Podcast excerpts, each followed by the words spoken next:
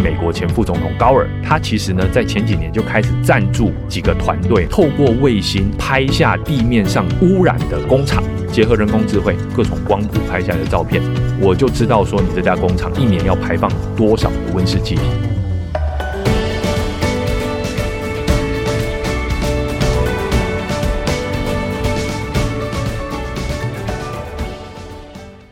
大家好，欢迎来到今天的哈佛人物面对面单元。我们本周的主题呢是非常的科技，非常的前瞻哈。因为刚好我们啊最新上架十二月号《哈佛商业评论》上有一篇哈，它的标题叫做“你的企业现在就需要太空策略”哈。所以，我们《哈佛商业评论》虽然都在谈管理哈、组织的管理、个人的管理，但是我们对科技的趋势、整体政经环境的改变也非常关注哦。因为科技的变迁或环境的变迁。也会影响到企业的经营管理，非常的呃剧烈哈，尤其是科技的变迁，一个新的工具出来，AI 啊、大数据啊、云端呐，哈佛商业评论上都有非常多的报道。那么这一个礼拜呢，我其实也挑战我自己了哈，因为我真的不懂这一方面的科技和太空科技哈。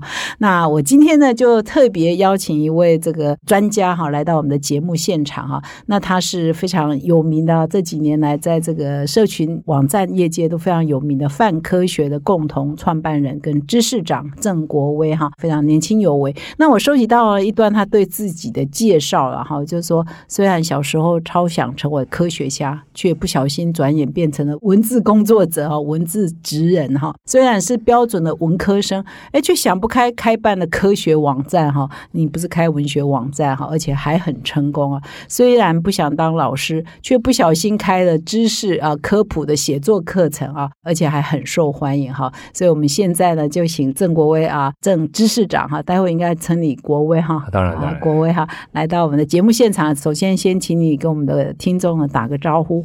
呃，各位哈佛管理学 Podcast 的听众朋友，大家好。呃，玛丽姐好，我是泛科学的知识长郑国威。呃，大家也可以叫我郑龟，好，因为国威国威念念快一点就是龟了，这样子。好，所以这个外号从小到大都跟着我这样子。哦，对，是是。呃，我我是一个科学传播工作者。那科学传播者是做什么呢？我想其实就跟啊玛丽姐的工作一样哈，我们就在专家与非专家之间呢，试图搭起一个桥梁。那对我们来说，就是在科学家跟非科学家之间搭起这样的一个桥梁。然后我们主要透过各种网络平台，能来跟大家聊科学。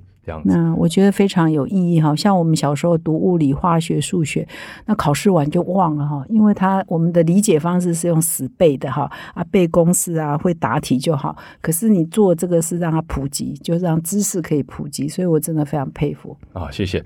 那呃，如果大家现在有觉得这个声音有点熟悉的话哈，可能是因为呃，你们呃，这个各位。读呃，各位听众呢，曾经在我们的 YouTube 频道上看过我主讲的影片，然后那我们的频道目前有四十八万的订阅，然后在此也借着这个哈佛管理学 Podcast 的高人气哈，也宣传一下，希望我们年底呢能够突破五十万的订阅这样。哦，好好，那我们现在呢就先来请教国威第一个问题哈，你怎么看这个主题？就太空科技哈，我帮听众稍微 repeat 一下，前几天一到四我是分享哈佛商业评论上很多篇文章，就在讲说。我们传统会以为啊，只有太空科技就是 NASA 美国太空总署在做，那是国家的哈等等。那现在不一样，现在已经很平民化哈，商业应用非常的普及哈，而且现在台湾也有很多人啊，各行各业在瞄准这一方面的商机。所以，我们还是先请国威来帮我们介绍一下，哎，你对这个主题的看法。呃，其实抬头看天空是我们科学的开端。对不对？我们呃，古人就夜晚看星星，就是说，哎，为什么天上会有那么多一闪一闪的星星呢？好，然后我们小时候，我们都会对天空有很多的好奇，天空为什么是蓝色的？哦，哎，为什么呃，这个月亮会变形状这样子？那这些都是我们好奇心的开端，了哈这也就是为什么会有天文学，哦，甚至我们可能更久以前，可能巴比伦那个时代会有占星学，对不对？延续到现在，它是另外一门的学问这样子。那在泛科学上呢，我们站上呢就有多位专门撰写宇宙、天文、太空产业的作者，然后他们的文章呢也都非常受欢迎，读者也都很积极的参与讨论啊。也是因为这样子呢，所以我们自己在做 YouTube 的过去这一年认真在做的时候呢，我们也做了大概九支的 YouTube 的影片，都是关于太空产业的。从呃，因为俄乌战争的关系，我们就呃在。很短的时间之内呢，我们就做了一支关于低轨通讯卫星的影片。好，因为当时呢，呃，大家就知道 Elon Musk 好，他们 SpaceX 旗下的这个 Starlink 这家公司已经发射了很多的卫星呢，到我们的地球的低轨道，然后透过成建成一个呃卫卫星网络的方式来呃提提高这个偏远地区，又或者是说。啊，传一般的地面传输网络已经被中断的这些地区，那在俄乌战争里面，当然就是战区了，对不对？好，所以说就可以透过这样子的卫星来传输讯息。所以就是说，什么基地台啊、通讯设备都被炸了哈，对，就会靠这个 Starlink 哈，低轨卫星，因为它在空中嘛，好像低轨在两千公里哈，距离地面两千公里。呃，其实大概呃五百到两千，哎，呃这个范围内哈，所以以它也就可以让通讯就可以持续。对，那当然大家都知道嘛，这低轨代表说它这个移动速度就相相对的速度就是比较快的，好、嗯所以呃它就需要有很多的这个卫星，好、建成一个网络。那如果说是更高的，好、这个呃可能是呃地球同步轨道的哈、这样的一个比较高的卫星，它就可能比如说气象卫星，它就可能哎三颗就可以关注就可以。笼罩整个地球这样子，好，那但是呢为什么？因为它比较远，就不用不用很多颗，因为它可以关照比较大。对，因为我们说比较哦高嘛，它相对位置它就可以把整个地球这样呃观看的范围就比较大。但是呢，它有它的问题，因为它这样子讯息一来一往，哈、即使是光速，那个都会造成延迟。哦，那你想啊、呃我们如果说一般在通话的时候哈，嗯啊，比如说我跟马丽姐现在是面对面讲话所以没有什么延迟。但有时候我们如果做一些线上的录音，那你可能就遇到延迟，好电话什么都会觉得很干扰哈，因为你没有办法察觉，哎，这个人要到底要不要回话呢？这个人现在感觉他他的嗯啊，我都不知道他在回什么这样子哈，这就是一个问题。所以我们在当时呢，就呃透过这个机会跟大家科普了一下，到底这个低轨通讯卫星 Starlink 以及它还有其他的竞争对手哦，好像是 OneWeb 呀、还有像是呃 Amazon 的 Kuiper 哈、等等的这些企业，他们现在的状况是什么？好、那我想呃到现在我呃我想各位。哈佛管理学听众朋友肯定也都知道，我们台湾也在积极的要开放这样子的服务，可能有一些外国的呃提供这样的服务公司像进来台湾，也有一些台湾的公司呢，呃想要来自己开发，哦自己做，那甚至在国防、在治安上都有它的意义，所以其实这是呃我们现在在太空产业最明确的一个需求，也就是呃这个 space to earth 这样的一个需求，由太空好、透过太空来提供地球上的呃人所需要的服务，这就是我们通讯的其中一种服务嘛。嗯，那所以可以分成哪几个层次？一个是我希望听众不会觉得太难啊，我是们科是普先低轨卫星，然后再来就是高一点的。哦，其实这个个轨道好好多种，多哈，对对对。老实说，我现在天空都是卫星的。对，其实这也是呃，这个马一姐刚好提到这个问题，就是说现在很多天文学家哈，他开始有点担心了，甚至抗议。为什么呢？因为你太多卫星在天上了，哦那我晚上呢，我呃，就是说观我要星观测星象哈，都会受到干扰。啊，哦，对不对？嗯因为其实他们关心呢，其实就是透过这个相对位置跟数据。好，那其实还有甚至呃，另外光害也会有影响。那最近的一个消息是，有一颗非常亮的卫星呢，就就是要透过 SpaceX 的服务呢，发射到太空当中。那因为它太亮了，所以其实会造成呃呃这个光害的问题，反射的光。马斯克的是伊朗马斯克呃，伊朗马斯克要帮他发射，但是是别家的卫星。，OK，对，所以其实包括伊朗马斯克他自己的这些卫星，当然也有被抗议了 包括他发射出去，甚至他因为太多卫星了，而且它的寿命比较短，嗯，好，可能几个月、好半年就要淘汰一批，好，这些卫星就要掉下来。为什么要淘汰？啊，因为其实它的年限本身设计的就是很短有限的，好，哦，而且它呃这个所谓的呃第一阶段、第二阶段的，好，它因为其实它很快速的在尝试这个商业模式，所以其实它它的卫星其实它没有设计的，就是说呃我就是要在上面这个飞个几十年这样，它不是这样设计的，它而且它是比较便宜，好，它可能。呃，过去可能要几亿美金一颗卫星，它现在可能几十万美金、几几百几百万美金，当然嗯听起来还是很贵，但是呢 就可以好这个把卫星发射上去。嗯所以呃，因为它又有自己的发射的嗯这样的一个服务，嗯好、这其实就是我们接下来要讲的，就是这个发射服务本身，它也是太空产业的很重要的一环。好，因为 Elon Musk 他自己发明了呃这样子可回收的火箭，好，所以呢，哎、它的就等于像我们公车不会开出去开一次，然后这个公车就把它报废掉嘛。嗯但以前呢，的确是这样。好，我们火箭发射出去，这个火箭就报废掉了，嗯所以这个成本就相对的非常高。那现在呢，Elon Musk 他们的这个 SpaceX 公司开发出了可重复使用的火箭，好，那不断的提高它的载运量，好，它每一次的筹载，我们说所谓的筹载 payload，好，就就是是在卫星，就是我在的这个卫星，或者是反正就是我火箭上好载的这个太空太空船啊，或者是相关的东西，这些东西它能够载的这个重量也越来越高。好，所以呢，其实它的成本就一直不断下降，让大家开启了很多想象空间。哇，当我可以用过去十分之一甚至百分之一的成本，就把我想要发射的东西发射到太空上的时候，那我过去没想过可以发射的东西，我现在都可以发射看看。我过去没想过做过的实验或商业模式，我现在可以想看看了。好，我想这个其实就是啊、包括卫星好它的低价化，还有发射好服务这样子的一个民间化、商业化，都造成了我们整个太空产业的再次复兴。嗯，那它的呃，你刚刚有特别提到，主要是 Space to Earth 嘛，意思就在太空站上做一些事情来服务地球各行各业。嗯，不一定在太空站，就是、但是是透过这广义的，就是在太空的执行的事情。好，比如说我卫星在太空的话，它可能是刚才通讯的目的，嗯也可能是遥测，比如说拍照片，嗯好像是我们有很多卫星，它是可以拍下灾后的，好这个地图。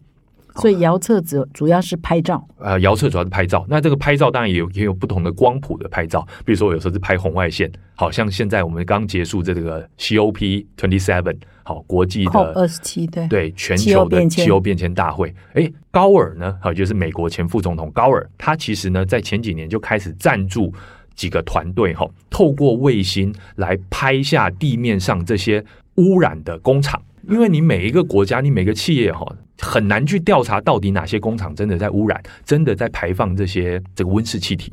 对不对？那很多时候都是自己申报，就是说，哦，我写一张，我去调查一下啊，你们公司到底排放了多少？哦，写给你这样子。其实你很难核实，所以他们现在就用卫星直接拍照，结合人工智慧，就可以知道说，哎，从我这个红外线或者说各种光谱拍下来的照片，然后比对时间轴，我就知道说你这家工厂一年要排放多少的温室气体。那这样你就没有什么好躲的。我这整个资讯是开放，那所以你这个国家呢，就需要解决这些问题。好，所以其实。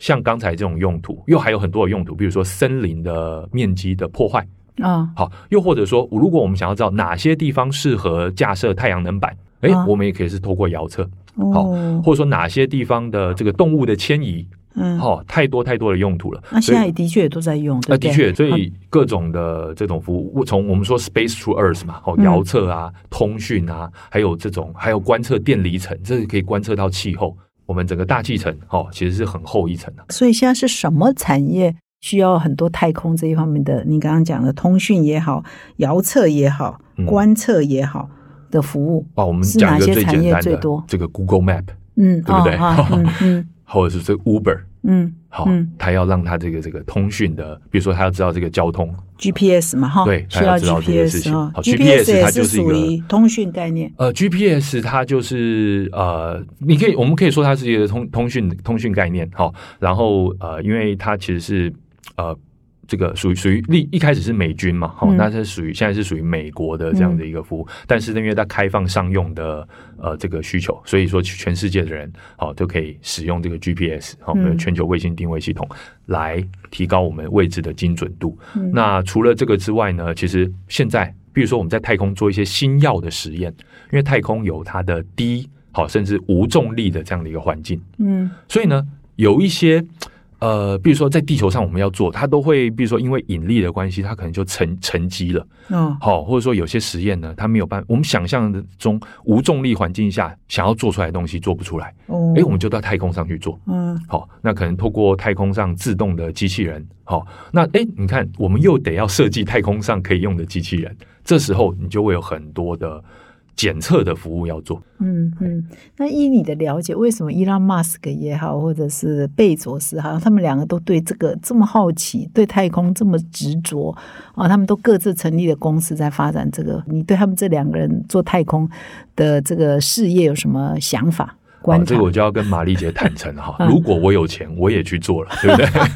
好，十个，我觉得可能是我们成长的环境啊，可能十个男孩子呢，只要他有钱，他有 Elon Musk 跟贝佐斯这样的钱，他都去做了，是吗？我们听哦，众没有，因为我们小时候都看很多啊、呃包括我们这个远见天下出了很多科学家的故事嘛，是好、发明家的故事，是这些传记，我们小时候看这些书长大的哈。虽然说不一定每个人都能成为科学家、发明家、太空人，但是心中总是有这个梦嘛，对不对？嗯那当他们成为很成功的商业人士的时候，哎，就会想要继续往这个方向去走。好，嗯所以不管其实你说比尔盖茨也好，好，不管是刚才讲的贝索斯啊、马斯克啊，甚至很多的其他的呃这个商业巨擘，大家眼睛都看到太空。那当然，这也有一些人在批评啦，就是说啊，好像太空就是有钱人的战场嘛。啊，就是都是有钱人在玩的这样子。然后哦、那我们我们这些在地球上的人，然后就是被这些污染啊，被这些呃战争啊、这些疾病啊给给影响着。但是你们花那么多钱在探索你们的梦想，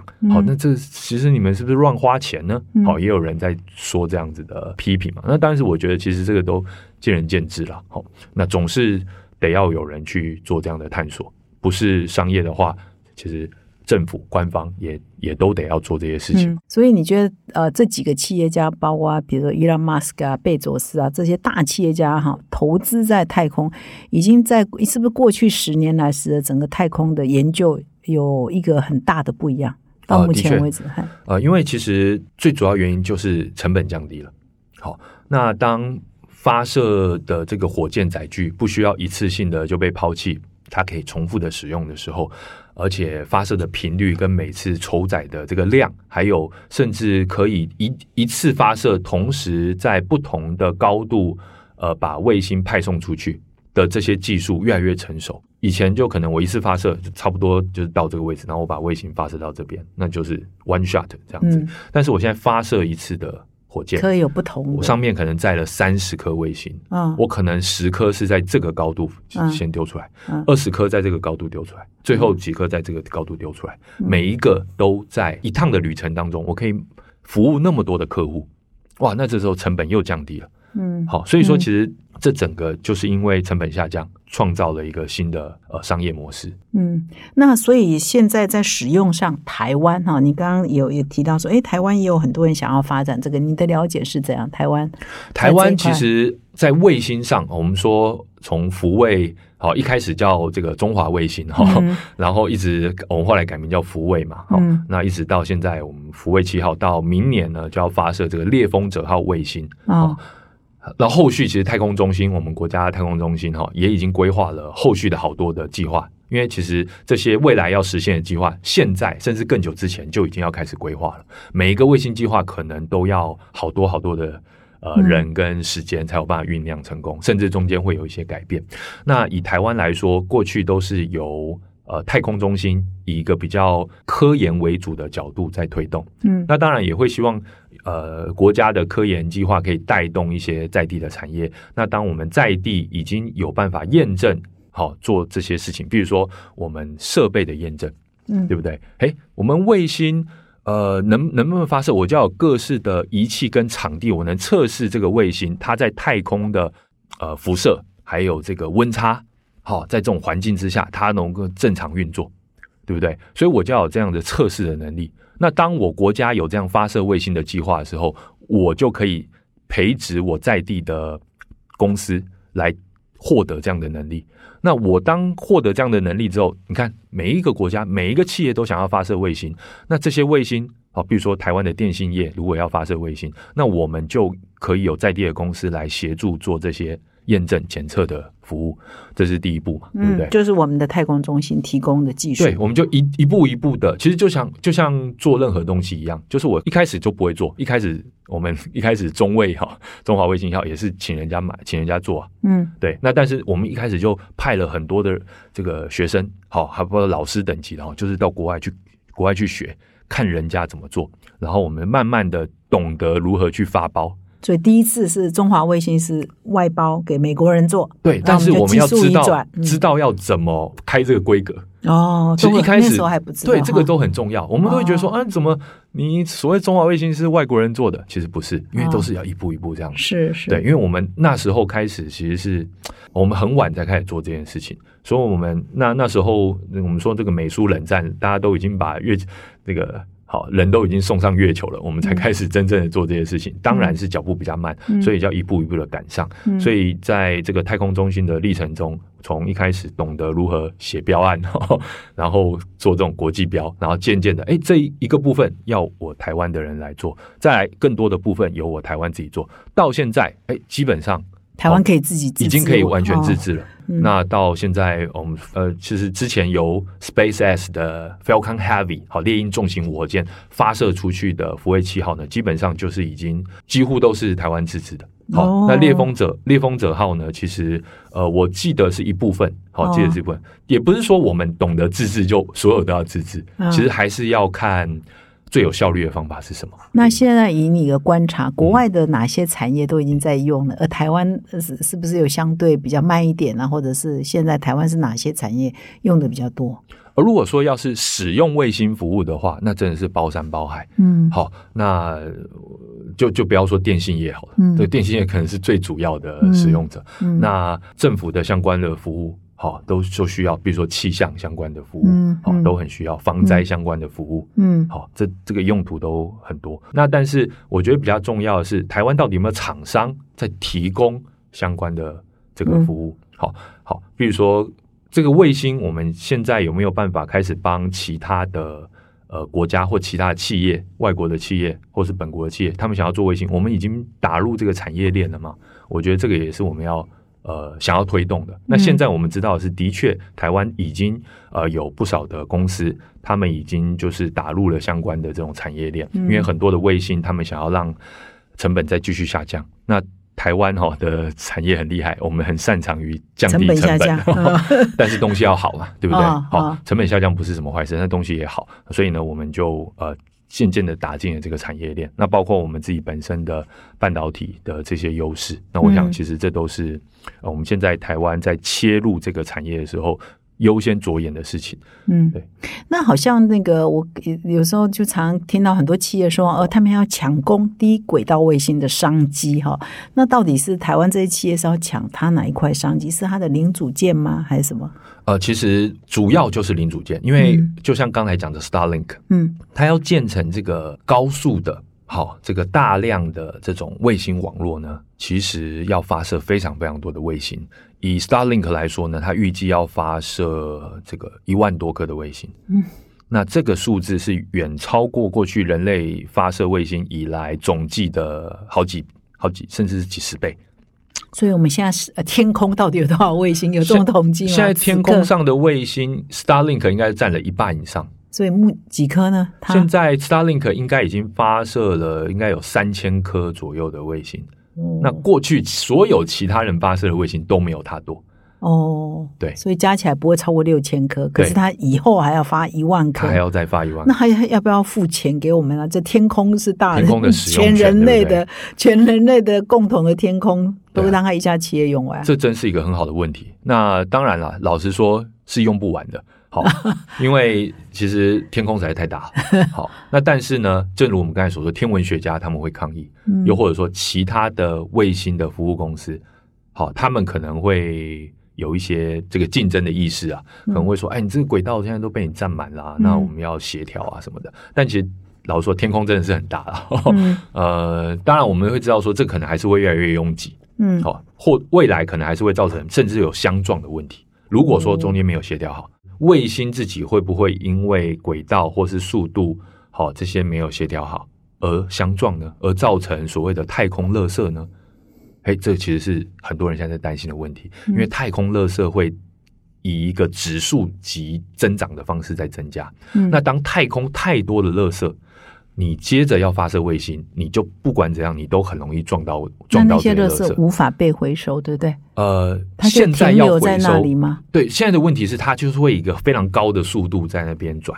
那这个像那么高的速度，等于一小颗螺丝，它打到那个卫星，那个卫星整个就毁了。嗯好，那嗯比如说，假设我们的我们自己的这个卫星送上去，好，那中间就只是撞到这样的一颗螺丝，或撞到一个这样小小的东西，哇，那其实损失非常惊人的。嗯，所以其实现在另外一个产业又出现了，叫做太空垃圾回收业。哦，现在有人在做这个行业啊？哎，有哦，对，越来越多，因为其实它已经变成一个显著的问题。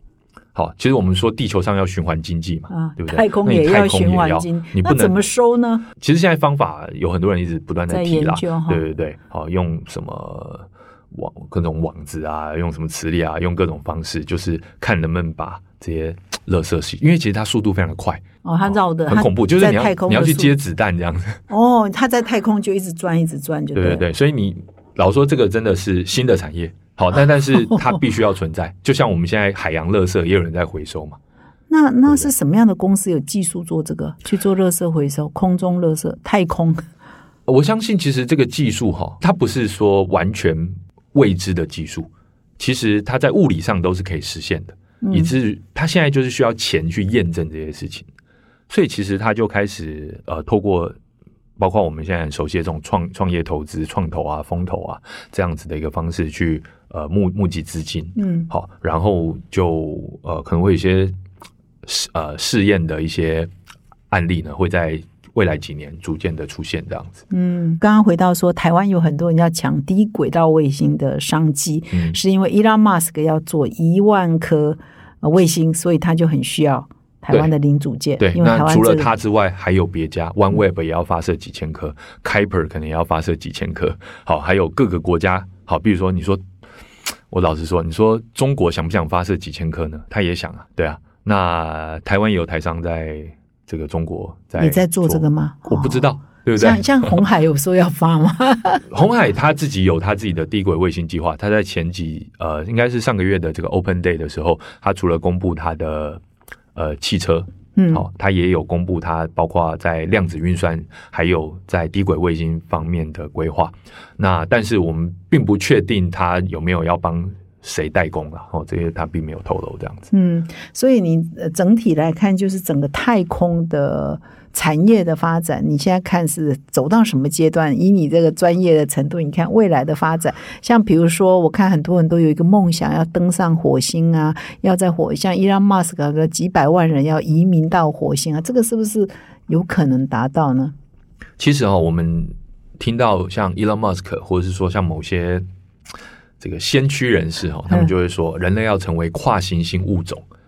讲简单一点，就是鸡蛋不能放在同一个篮子里面。哇，那现在假设一颗小行星好击中地球，所有人类的文明就消失。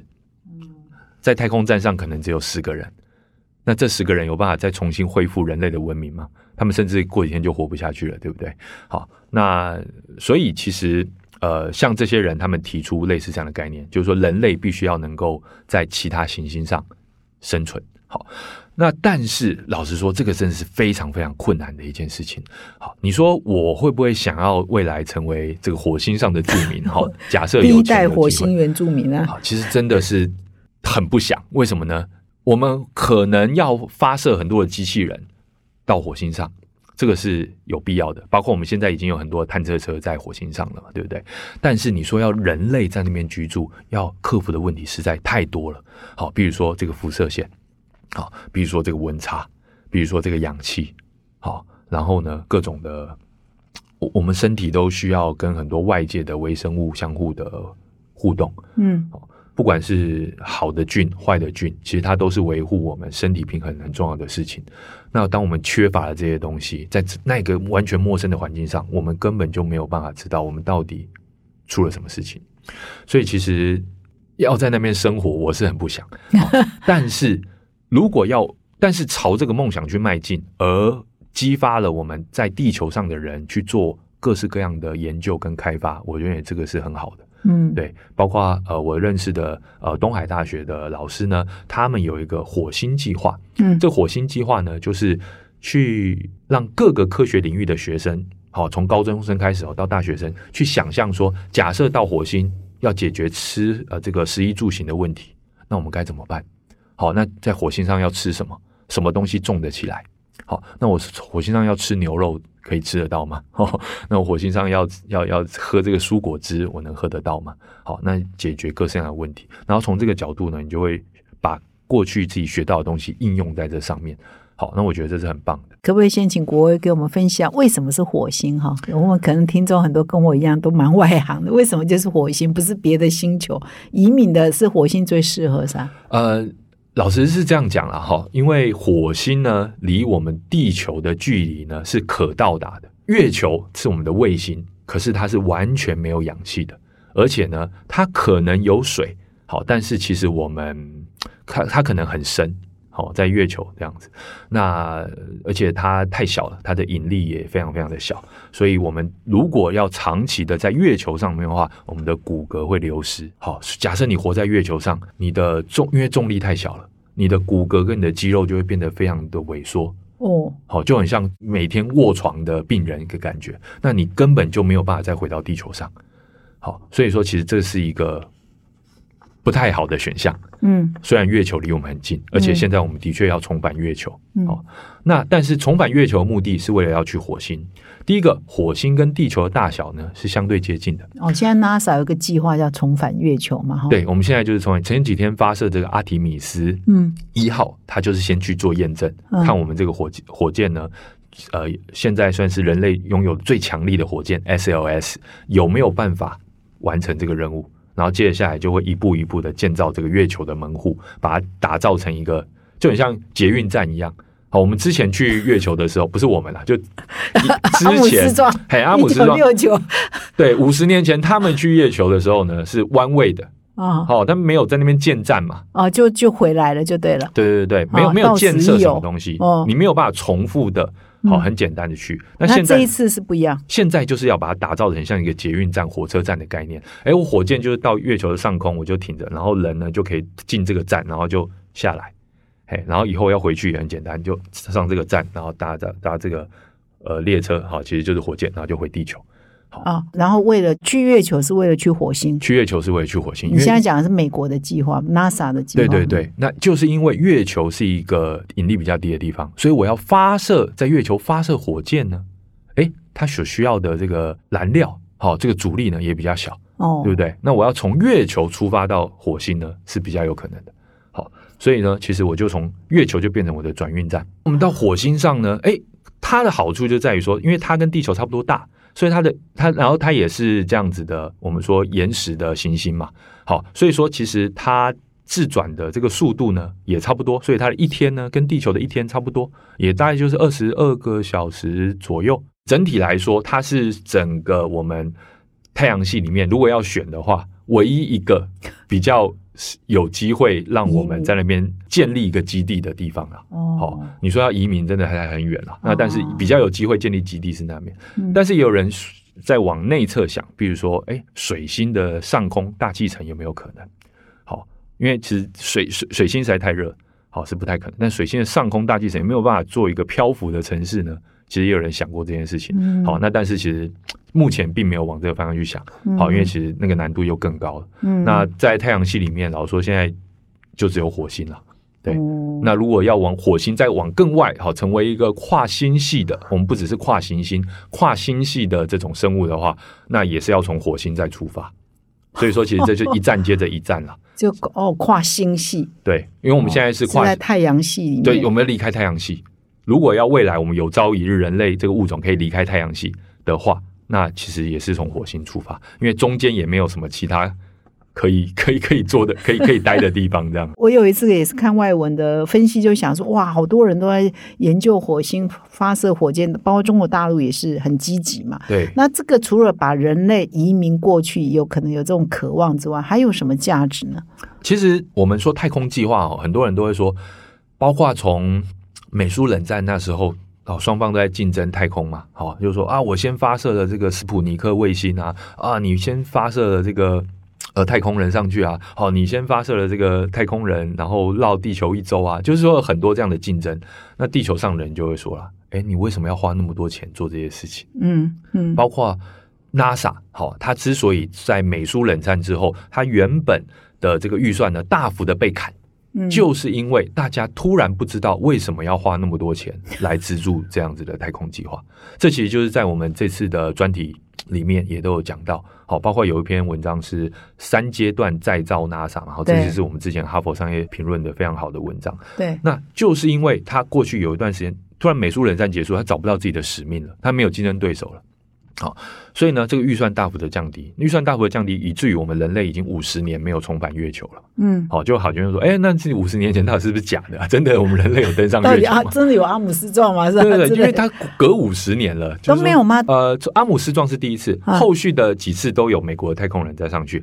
阿波罗计划结束一九，七二年之后就没有了，一对结束在一九七二，对阿，波罗计划之后就没有了。哦好，所以到现在就五十年了。哦好，所以说重点就是大家在想说这个目的到底是什么？啊，那现在大家开始看到某方面看到这个目的，有第一个好就是我们刚才讲的各种的通讯的需求，因为它成本降低了。好，我们一定要打造六 G 的世界，那可能就是要用到这样子的卫星的低轨卫星通讯的计划。那我们现在要打造一个覆盖全地球、完全无死角的一个网络，那你也需要像这种低轨卫星。那包括我们最近的 iPhone 十四、嗯它里面呢就内建了跟低轨卫星通讯的这样的一个功能。那它的不过它好处是就不会断讯了，还呃，是它主要不是用在通话上，好，它主要是用在紧急的状况，有点像是我们以前哈，很久很久以前，就是如果你到一些很偏远的地方，就是方圆百里千里都是没有办法通话的地方，你会购买那个卫星电话的服务，嗯好，嗯那就是要为了发出紧急的讯息。嗯那现在有人去登山，对不对？哦，附近可能就是真的没有办法，没有基地台。啊，没有基地台啊啊。当台湾可能到处都有了，但是假设你就是到某些地方就是很偏远，好，你就没有这个基地台的时候，那你可以用这个方式发这个 nine one one 或是这个紧急的讯息。这呃 iPhone 十四就可以了，因为它有跟卫星接对对，只要在空旷地方就对着天空，它是可以接收到的。哦哎，那当然现在只能用讯息的方式啦，嗯哦，不是说哦打起来有人跟你聊话聊呃通话这样，没有，你可以传你的位置，嗯传你的状态，嗯好嗯，传你的需求。嗯那它透过呃这样子的讯息的接收，可以在呃会有会有人来呃协助你处理这样子。嗯对，那这些都变成你看 iPhone 十四都内建这样的功能，那我们可以想象其他所有的手机渐渐的会提供这样的功能。然后渐渐的就会从紧急使用功能变成一般使用功能，嗯好，所以这个呃成本降低，这创造了更多的应用情景。要不然之前这样的服务，我起码要花个几十万美美 金一次，对不对？好，那是不可想象的服务。好，那但现在它可以变成一个普及的服务。是那包括我们刚才讲的更精准的这个遥测啊、摄影啊，还有更呃更多的这种数据，好，它都会帮助呃我们我们我们我们地球整个把它打造成一个物联网的世界。好，嗯那这嗯现在都是呃，不管是这个戏谷也好，中国也好，全全世界的这些科技产业都在着眼的地方。嗯那这都需要很多的高速的运算的晶片，哎，这就是我们台湾半导体的强项了。哦，这个也也也可以带动我们半导体产业。肯定的，因为每一个东西里面都要有晶片，那所有的这个晶片呢，好，它都可能或多或少啊都离不开我们台湾的产业链嘛，对不对？好，所以其实都是跟我们台湾息息相关。嗯嗯，所以你说现在又找到了理，就五十年没有登上月球，但是现在又找到了理由，但这一次也不用用政府的钱嘛。哈佛商业评论的文章还提到说，也不用国家预算了，现在是民间企业投资很多。呃，应该这样讲。其实整个登月计划还是 NASA 跟其他几个国家一起合作，好、还是主要是政府出的钱。那但是呢，这次就不是像过去一样，呃，我 NASA 要做，然后呃，可能是我 NASA 自己的工程师、科学家在做这件，或者说我 NASA 呃外包给呃这个洛克希德马丁啊，或者说这些呃军武或是太空火箭的公司，然后买断这样子。没有，现在呢，就是有一个开放式的架构，合作一个合作跨国合作的架构，一边跨国合作，一边是开放式的，因为它就让我是买你的商业服务，嗯。我不会说跟 Elon Musk 跟 SpaceX 说，你这个东西只能提供给我，啊然后你不能再卖给别人，啊，那这样的话嗯成本很高啊，嗯。就没有办法摊提。嗯。所以当它这样子一个发射服务，它可以服务美国，也可以服务日本，也可以服务欧盟，也可以服务澳洲的时候，这个价格才有办法压下来。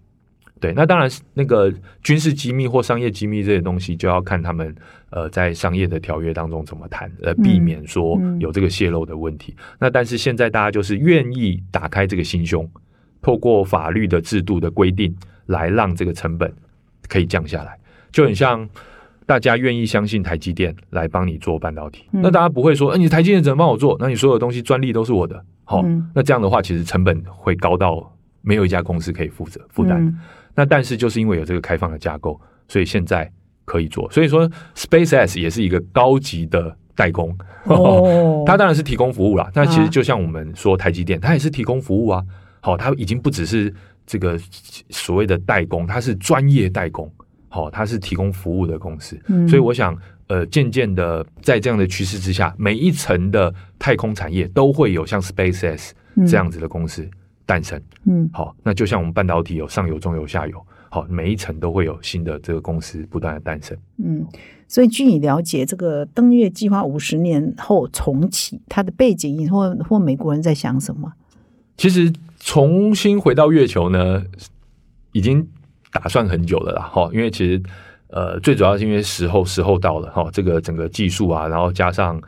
SpaceX、Blue Origin，好，这样子的公司渐渐的出现，好，然后让这个成本降低，大家觉得说，那我可以开始往月重新回到月球。那想要重新回到月球，基本上也是着眼于所有的这个 Space to Earth 或 A Space for Earth 或 Space for Space 啊等等的这样的服务，不管是新药的开发，不管是更多。更快速的卫星发射，不管是低轨通讯卫星，这些我们都需要不断的太空的研发，然后培植这些厂商，才有办法让成本一直往下降。嗯，好，那才可以打造这个产业。那美国当然希望会希望说，他以及他的同盟相关的国家能够在这个产业上占有最多的说话权，最多的影响力，所以他必须要先行的投资这件事情。好，那呃，再来，我想。呃，美国也会希望透过呃到月球月球这件事情来验证它过去这一年的很多新的技术了。好，那另外一方面，其实也真的就是想往火星走。好，因为这是一个重新的，我们说可以说是新冷战时代。嗯，好，美国没有办法接受中国先在月球建立一个长期的基地。那那那现在谁都可以去建立嘛？只要你有钱，你有技术，对对对，反正没有月球不属。对，就是大航海时代嘛。假设想象我们自己是美国人，美国人不可能忍受，哎，第一个在月球建立基地的是中国人。那因为大陆真的有在想，大陆当当然想啊，对啊。好，你说那个阿拉伯阿拉伯是苏联人第一个，苏俄人第一个，也不说俄罗斯人嘛。好，他们现在已经没有这个国力了。我们相信他们没有。大陆有哈，大陆可能有。好，那他也没有办法接受第一个送这个。人类到火星上的是是中国人啊，所以那大家看到他们的脚步已经追上来的时候，那就要再跟往前走。那我想这就是所有竞争的源头了。哦，所以以后太空真的会，你预测未来十年是不是会冰冰冰冰？哦，肯定的。只是我们是不是台湾人多数人对这一块是比较陌生的？啊，我想，因为其实可以关心的事情很多啦。那我们自己哈。呃，因为在跟很多的伙伴合作做这些内容，老实说，我们都觉得台湾有很多很懂的人，包括呃太空中心，它现在不断在增财嘛，其实有很多人好去应征，好要加入这样一个团队，也有很多民间的一些团队，好，比如说我刚才讲的很多的资讯，其实有很多是跟我的一个朋友 Bill，好，他就是呃在台湾提供太空服务的一家公司，他提供什么太空服务呢？你今天有什么东西想发射上太空，你就跟他讲，他就帮你找到火箭，帮你找到卫星，帮你发射上去。什么东西会想发射上去？哎，我想要把我家养的猫的骨灰发射上去，那我就可以找他帮忙。为什么要要把骨灰发到？就像有人把想把这个骨灰撒在这个玉山上啊，有人想把这个骨灰做成一个钻石啊，送到太空中啊，让它变成一个卫星，它永远都在天空上看着我。所以他到目前为止都是什么样的需求呢？比如说，哎，他还可以，比如说，哎，我假设呃，学生想要做一个太空计划，好，他想要把甚至想要把自己做的这个纸条、纸片发射到太空，他可以帮你做这些事情。他就是因为现在太空怎么服务都是这这么特别的服务？对，因为其实很小，就我们现在可以用各种的想象力去思考，我到底可以用，我可以跟太空产生什么关系？对。那呃，包括发射一张纸条到太空，对啊，是什么意思呢？就是哎，如果我想要比如说我我有呃一封一封很重要的这个信，信，好，那我希望它永远的在外太空上面，好，然后那就是你也看不到啊。没关系啊，就像很多东西我都看不到啊、我把很多收藏品放在什么地方，哎，那。信在太空上它就漂浮在那，因为因为它就是漂浮着。呃，它可能就是用不同的保护的方式，它就是把它保护起来了，哈、嗯要不然其实它也很容易就这个这个毁毁坏掉了嘛，对不对嗯？那但是重点就是，除了把什么什么东西发到太空中，当然要避免造成太空垃圾啊。对，他们把猫的毛啊什么的，还都蛮特殊的需求。好对，其实很很多事情可以想象。还有什么？哎，那比如说，哎，我这个朋友呢，他也在呃帮这个中央大学，好、他们也有这个学界的研究，好、研究说如何把台湾的这个呃探测车发射到月球上面去。嗯好，那这个都需要太空的服务，就是说要帮你敲，就很像。呃，我们现在假设以前哈要去花莲哈，你都要有人帮你买到票哈，要不然你很难坐到这个火车 是这样子。那现在就很像船票一样，或者说很很很很难取得票。那现在因为这个服务越来越普及了嘛，哈，所以就会有这些中间的厂商，好，你想要做什么？想要做实验也好，想要做一个纪念也好，好，那你都可以找他来解决。那这些就是我们现在呃看到呃太空服务渐渐的越来越蓬勃。好，嗯那包括未来可能要在太空当中呃生产一些零件。好，因为你在假设我在太空缺了什么东西，我不能再从地球上再发射一颗 火箭制，造业也可以搬上我，直接就在太空上制造三。D 列印嘛。对，那这也是我们这次啊哈佛关于这个商业评论上的文章，对，对对对，好、那这就需要机器人的验证嘛，对不对？那在地球上，在太空中，那要怎么去验证这些事情？集成制造，我们说这个三 D 列印，它其实某方面过去可能要依靠一些重力，可能我现在在无重力的环境之中做到这些事情，那它的结构会不会有什么影响？那我用什么材质？好，那我我可不可以就是说，那我可不可以用我用什么样的能源？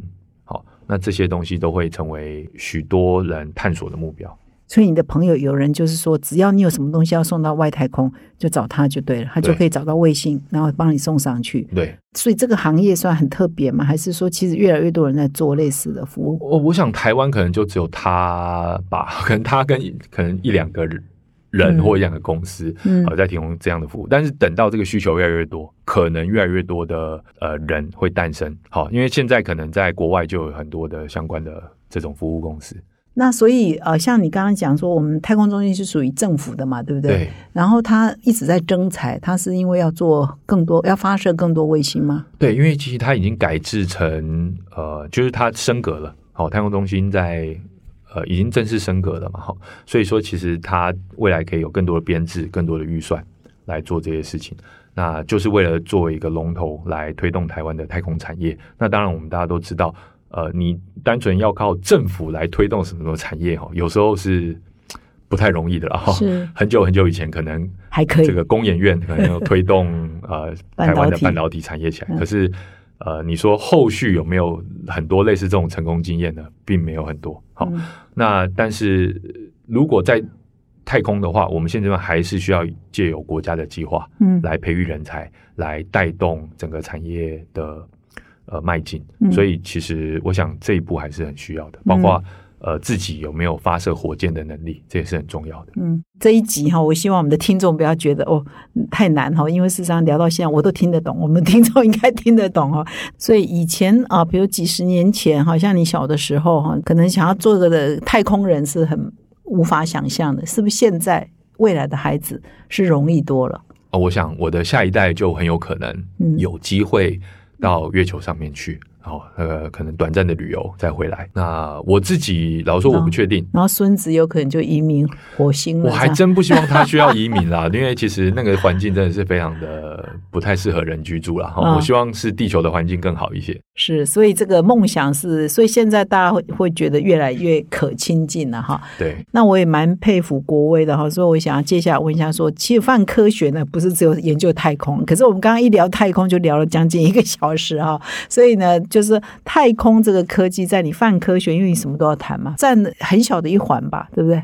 我想太空是老实说是科学爱好者里面哈非常重视的一个主题。正如我刚才所说，人们最早对科学的想象就是抬头看天空嘛。哦，在科学这个词都没有诞生之前，大家会思考这个世界是怎么来的。那所有呃科学史上重要的演进，包括呃望远镜。日心说，好，地动说，好，这些东西其实都跟我们天文观测很有关系。那在泛科学上呢，呃，我们当然关注各式各样的议题，但我们的 YouTube 上特别拉出呃太空宇宙这个主题作为我们的常态性的一个主题。那我们过去做了。呃，到今天应该是做了九支影片，那平均的观看次数超过二十万。是因为它也受欢迎，它本身就是很重要的一个泛科学的一个领域，同时也是观众爱看的。对，的确是。哦，为什么大家也爱看这个？我想，呃，正如我们今天之所以有这个机会来跟玛丽姐聊，就是因为它的确是一个蓬勃发展的产业，然后最近也有很多很新的一些事件。好，所以说其实有太多的。新知现在，因为我们发射了更强而有力的望远镜到太空中，因为我们现在有探测车在火星上探测，还有探测的这个卫星到，甚至已经发射到太阳系之外了。我们现在可以知道的事情越来越多了，嗯，好，知道的越来越多，知道的也越来越少，好，所以我觉得这就让整个太空领域的这个知识呢。被我们的读者、被我们的观众所热烈期待，所以就是说，呃，希望了解这个的听众啊、读者啊，也是越来越多了。对对对。那这个访问到现在不知不觉要到尾声哦，最后还有一两个问题请教一下，就是说，你觉得我们现在一般人哈，他觉得我平常也不太了解这个的哈，我们从现在开始应该怎么正确来面对这个太空科技的发展？我觉得其实大家就有一个好奇心就好了。好，因为大家还是每天有自己的工作嘛，又不是说像我们这样每天就是研究这个。哎，我们也没有研究，我们的任务就是把这些有趣的事情好让大家知道。所以大家如果有兴趣的话，哎，多看我们哈佛呃管理评论，好多看半科学，其实你就会自然而然的知道这些事情。那你想从产业的角度看的话，那当然就是哈佛管理评论这边。那如果你想要知道科学新知，那你可以看半科学。好，那。如果说呃，你会觉得说，哎，自己是不是对这些知识知道的太少，以至于想要进入都很难呢？我自己是觉得可以找一些呃基本的科普书来看。嗯，好，那我自己的印象是之前有一本讲我们。福卫相关历史的书，好像应该是我们出的，对。对，就你们出的，是。对，所以我觉得那一本呢，你可以先从台湾到底做了什么，嗯，来开始了解，是，哎，那当然里面很多的这个历史的细节，哈，嗯，好。其实写的很好看的，我自己是觉得写很好看，是，所以我觉得读那本书就是一个很好的开始。是，所以只是说我们一般我们企业界的人士，我们的听众主要都企业界人士，他可能觉得哦这个距离他太遥远，但是呢，其实科技呢永远会影响我们的企业的经营跟管理，它是机会哈，因为有如果有科技，因为太空延伸出来的是我们可以使用的，刚刚提到很多嘛，遥测啊哈，或者是通讯啊等等哈，所以我们的台湾的产业界也是要跟上去的哈，所以我们今天呢。非常感谢呢，国威来到我们的节目现场。那么到最后呢，呃，你有没有什么结论再跟各位听众分享，或者是我们没有问到的，你觉得是重点，或者是你有准备的，我没有问到？哦，没有没有，今天其实聊得非常的愉快哈。那但是啊，关于太空，我觉得还有太多有趣的事情了哈。那我觉得呃，重重要就是保持一个好奇心，好，然后在这个日常生活中啊，哈，可以去想想象一下，假设我的企业要前往太空，我们要做什么？当你有开始开启这样的想象的时候，其实你就跨出了成为太空产业的第一步。嗯，对，就像我们现在都想说，很多企业要出海。哎，假设我们的企业到美国运营的时候，我们要做什么？嗯，很多企业我相信，呃，可能跨国化经营都是有这样的思维。那我们就想把太空当成另外一个场域。假设我的公司要在太空的场域发挥作用，那我要做什么？那这时候你就会开始有不同的想象，是因为国威所讲的呢，的确是现在正在发生，然后所以哈佛商业评论才会有这一篇文章，这一期有十二月号，他这一篇文章就是说，从现在开始，你也要有你的公司的太空策略哈，所以可能我们从台湾人的角度会从来没有去想过我会上太空干嘛，但从今天啊听了这一集节目开始呢，看了哈佛商业评论的文章开始呢，或者是看了泛科学的影片开始呢，大家就要开始想，然后把这个也纳入。你平常思维的一环哈。那我们今天呢，再一次谢谢国威来到我们的节目现场，也谢谢各位听众的收听。我们下个礼拜再相会，谢谢，谢谢，拜拜。